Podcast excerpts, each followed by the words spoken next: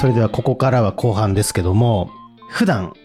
どのような環境で収録されてるんでしょうか？とですね、あの作品自体とあの楽屋トークでちょっと全然違うんですけれども、作品に関してはあの結構ちゃんとしたスタジオに箱に入って収録っていうのを基本的にやっています。で、あのグループで映像テクドアカデミアっていう、さっきあのあの学校で話出てきたと思うんですけど、えっと、そこにスタジオがあるのと、あと、えっと、グループでオムニバスジャパンっていうグループにあの会社があって、えっと、そこもスタジオ、渋谷にスタジオを持っていたりするので、えっと、ちょっとそのあたりにあの声をかけて、空いているところであの予定組ましていただいて、えっと、やるみたいなのがあの作品は基本ですね。楽屋トークに関しては一気にお手軽な感じになって、今日みたいなあのズームで収録をして、まあ、ちょっとそれを編集してっていう形でやってます。社員でしょうのインスタグラムをね、拝見させていただきました。あ、ありがとうございます。めちゃめちゃ本格的な場所であの収録されてるんだなってインスタグラムを眺めてましたもん。で、あの社内のポテンシいろんな意味のポテンシャルを使っているっていう意味ではあの、はい、贅沢贅沢というか恵まれてるなっていうふうには、はい、思いましたね。何かこう収録の時に気をつけてることとかってありますか？まずあの無駄に物に触らないみたいなあの結構あのそれこそ、ね、あの役者さん側で初めて入ったりとかして、はい、で特にその制作側にいる人だとこうつい自分でいろいろ調整したくなっちゃうというか、いろいろ触ったりしたくなっちゃう人も結構多かったりするんですけど、まあそういうのは、はい、あの基本スタジオの場合は逆に エヌジー なので、えっと、うん、そういうとこあのもう一人あのえっと、プロジェクトマネージャーやっていただいている大家さんって方がいらっしゃるんですけど、えっと、その方に、あの、スタジオ内に入っといてもらって、そういうところは、あの、ちょっとチェックしといてもらったりとか、うん、あの、そういう、こう、箱ならではのルールとか、あの、お作法みたいなところは、うん、あの、気をつけるようにしてるかなと思いますかね。あとは、あの、結構、逆にマイクの感度が良すぎて、こう、紙の音とか、うん、あとなんかちょっとあの動いた音とか結構拾って、はい、逆に拾ってしまうので、なんかそういうところとかはあの、まあ、なるべく次のが見えるように持っていくとか、なんかそういう気をつけるところはあるかなと思います。山本さん何かありますか？そうですね。いや収録の時特にないですけどね。うんうんうんうん。うん、そうだよ。うん。まああのこのあのそうは言ってもこんな予算のあるあれじゃないので、あのー、結局この、えー、と収録時間っていうのは、えー、といちわで、まあ、その 本, 本編の方ですけどいちじかん、いちじかんはんからにじかんとかあの時間をの中で、えー、とやるんですけど、その前に、あのー、そこのスタジオよりも大事なのはあのこれ、まあ、トーク番組だったらパッと生でいけると思うんですけど、あのえー、とこうドラマの収録なので、えー、とその前にあの読み合わせをするんですよね。そっちの方に時間かけて、えー、とだからにじかん取るにしてもその前に読み合わせも倍ぐらいの時間やってて、そこでできるだけ精度を高めてから入るっていうのはあのやってますね。これもインスタグラムだったと思うんですけども、編集の画面のね写真が確か鬼編集なんていう形のコメントついてアップされてましたけども、はい、はい、や, やってるなと思いながら僕はそれを見ました。すごいなって、まあ、内容普通なんですけどね、その別にその音の編集のものとしては普通なんですけど、それ普通はそのプロの人にやってもらうんですけど、お金があれば、えーと、それ僕がやってるっていうの、僕はそこまでクロートでもないので、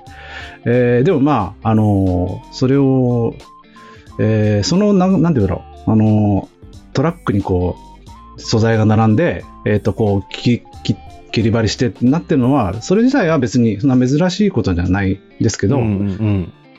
あの簡単ではない、ないですけど、ね、そうですよね。それいや、やっぱあれを見ちゃうと、あのーなんて、まあ、僕はどちらかというとあのそういうのってたくさん見てきてるしすごくわかるんですけども、何にもわからない人があれをバンって見せられると、うん、おおおっていうね、うん、ああそうかもしれないですね。こう細かいのがね、うん、いっぱいいっぱいっていう、まず多分あの普通のトークとかと多分違うの、まずブレスとかをちゃんと切っているので、はい、まずそれでトラックが多分バーってあの、ね、分かれていくっていうところもあると思いますし、まあ、ちょっとやっぱり手のかけ方っていうのはね、うん、あの、はい、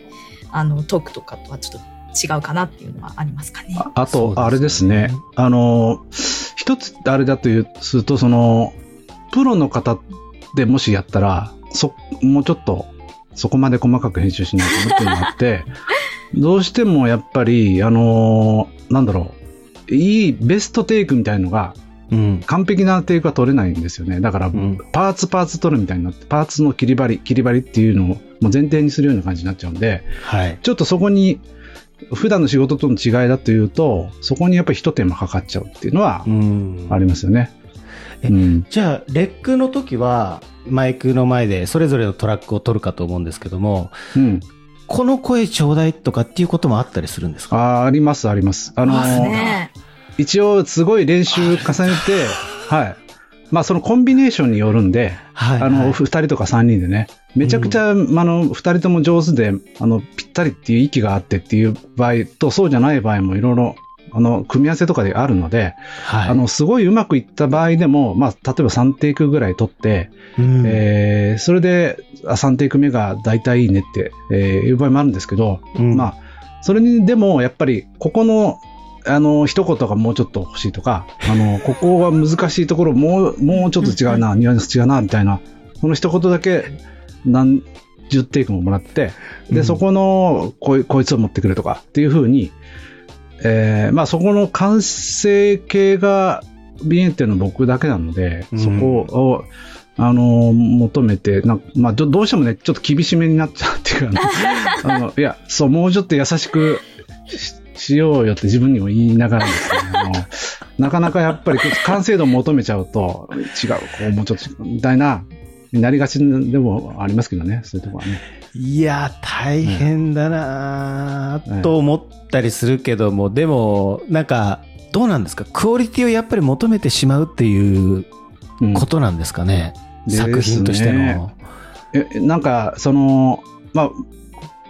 ちょっと田中さんとちょっと思いがどうかわかんないけど、こ僕なんかやっぱりその世の中に出すからにはなんか素人がやってます、なんかちょっとあのちょっと下手くそだけど楽しんでてへみたいなんじゃなくて、出す出すならちゃんと売り物になるような、うん、あの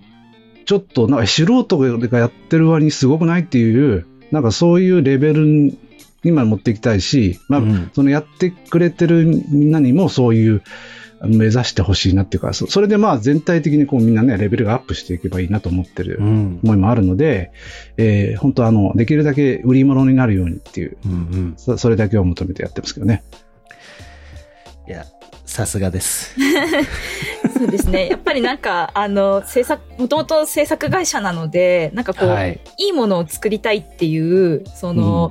意欲というかあのグルーヴ感っていうのはやっぱりあの持ってる人がやっぱ多いなっていうのがあるので、あの、まあ、山県さんももちろんそうですし、あのみんなが割とそういうマインドを持てるっていうのは、まあ、一個強みかなっていうのはちょっと思ってます、はい、いや素晴らしいです。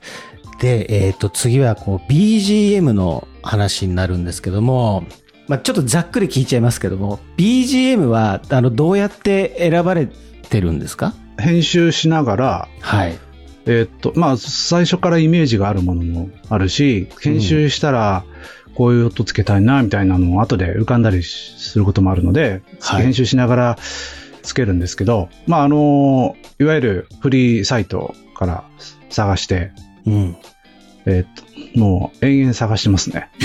なんか編集時間より長いんじゃないかっていう、なかなかね大変ですよね。まあ僕もねたくさん作ってるからすごくわかるんですけど、 ビージーエム って探すの大変じゃないですか。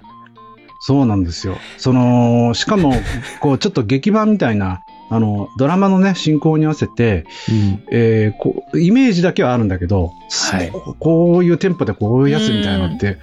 探してもなかなか出てこないんですよね。うんだからもうねちょっと死ぬかなと思いながらも時々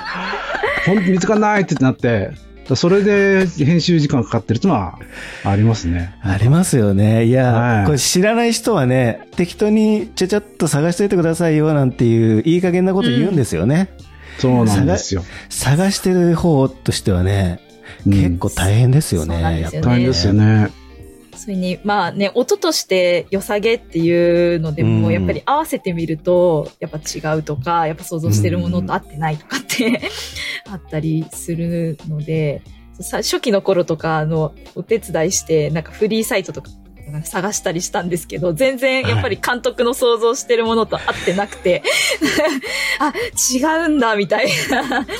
なんかそういう気づき気づきというかもあったりしましたね、うん、イメージに合うものをとにかく探しているっていうことですね。そうですね。逆になんかお、うん、おコツがあれば教えてほしいぐらいですね。いや実はそれ僕今日聞きたいなと思ってたポイントでもあって、コツがあったら教えてくださいって、うん、みんなみんなそう思ってるんですか。そうですか。どうやって検索してますとか、うーんあー、ね、それ単語でいきますとか聞きたい聞きたいですよね。すごい知りたいな、ねうんいやみんな誰かに聞きたいと思ってるんですかね、それね。そうですよね。だから正解は人の数だけあるかなと思いつつの、うん、でもたまにあれですね、あの諦めるじゃないんですけど、うん、あのえっ、ー、とまあ本当にイメージ通りのはない時にの考え方として、はい、ここれ音音としてはいいけどちょっとち思ってたのと違うなっていう時に。それを持ってきてそれに合うように編集の方を変えるとか、あの使い方をここに入れるつもりじゃなかったけどこの音楽を入れることによってもっと考えてたことはいいかと思って、うんうん、ちょっと現実 そ, そうしたらね永遠に終わんないんで現実に合わせてそういう風にやるってこともなくはないのでこ、まあ、コツといえばコツですけど。なるほど。でもねちょっと探す本当にあの一番の今の思いは自分で曲が作れたらなっていうとこですよね。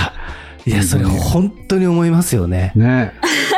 そう頭に浮かんでんのにみたいなね、うん、こういうやつみたいなね。でもあの ビージーエム じゃないですけどあの効果音とかねあの監督自分で撮られてるやつとかもちょっとありますよね。足を足音とか。いやそうなんですよ。だからあの効果音もフリーサイトにまあまああるっちゃあるんですけど探せばね、はい、車の音とかは別にね、うん、あのあのなんだそういうのはあるんですけど足音とかもういっぱいあるんだけど、うん、意外とぴったりのがないんですよね、うん、でやっぱりあのそういうのって映画でもドラマでもあのそういうと撮ってやるじゃないですか。だからそうですね音効さえますもんね、うんうん、だからそれをね夜中に一人であのやっぱ寝静まんないと静かになるじゃないですか、ねはいはい、夜中のにじぐらいにね外に出て一人でこうレコーダー回してるときは本当になんか何やってんだろうっていうねありますけどね、うん、いやすごいあの女子高生風の足音とかなんかああのすごい走ったりあの歩いたりとか、うん、部屋入っていく音とかいろいろやっていただいてますね、えー、その技は何にも応用できないんですけどねだいぶ歩き方は工夫 し, し, してます、ね、地道な素材作りをされているっていうことですね。もうね地道なそうなんです地道なんですこれなんかこうね、はいまあ、一見ね派手に見えますけどもねやっぱりその音一個あるとかないだけでだいぶね雰囲気も変わりますからね。ああそうなんですよね。あそれを分かっていただけるといやもちろんもちろん分かりますよもう、えーで、まあ、ガラッとこうテーマが変わりまして、このポッドキャストを始めて、分かったこととか気づいたこと、何かそういったことがあれば、ぜひ教えていただければなって思います。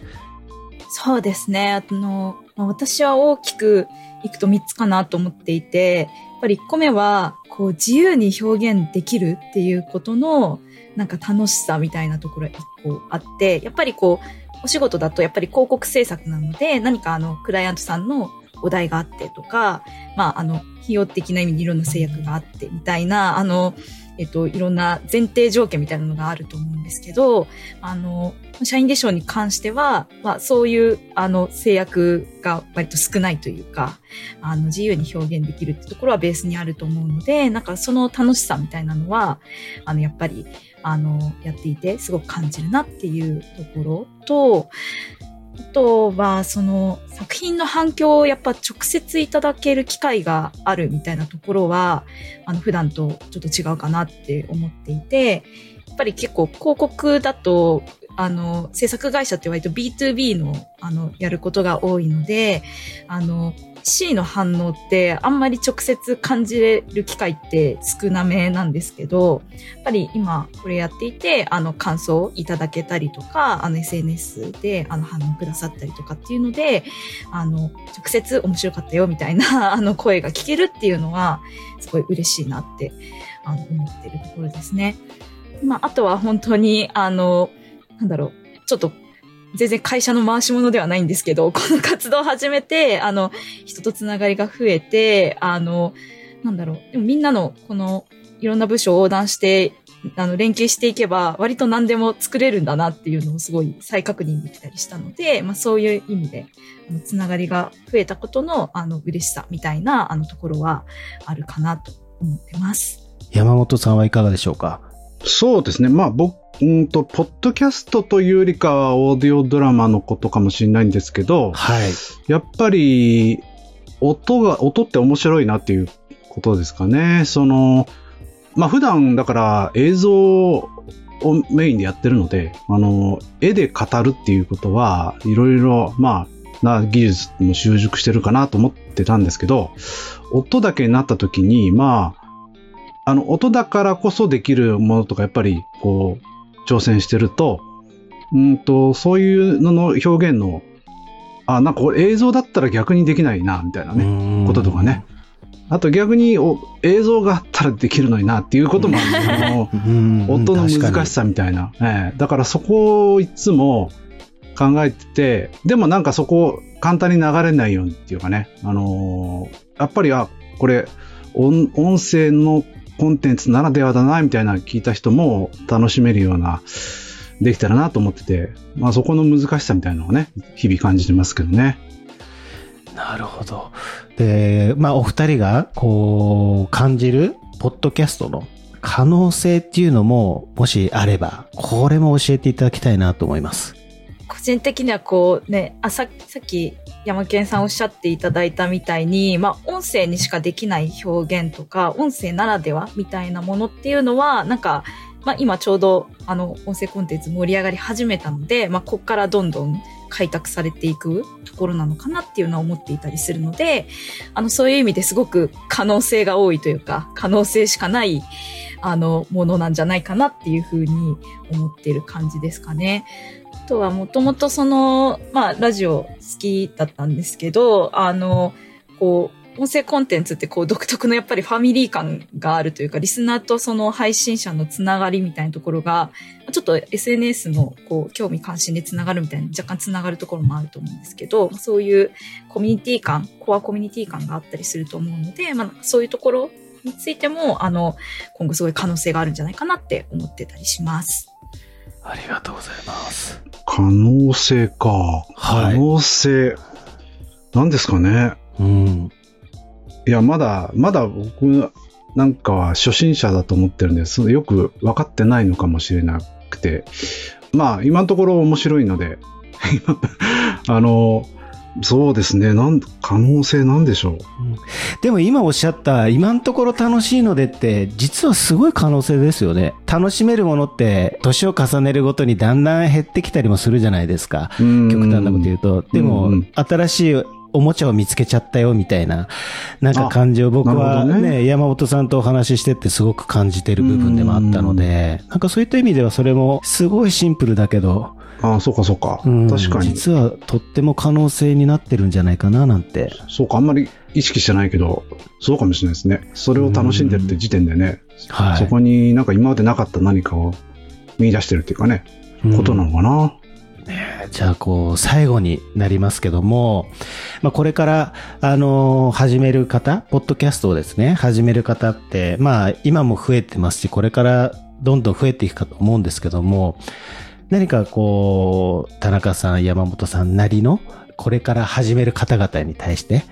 アドバイスとかメッセージがあればお願いします。そうですね、まあ、今ねあの新しいおもちゃを見つけたみたいな話とかあのいろいろあったと思うんですけど、まずこう自分が楽しんで取り組むことっていうのがあの、まあ、一番大事じゃないかなっていうのが一つあるのと、であとはやっぱりこうあの他の番組とかもちょっとあの、えっと、やったりしている中で、やっぱりこう続けていくことっていうののあのなんていうか必要性と、まあでもそれに対する難しさみたいなのもすごい感じてたりするので、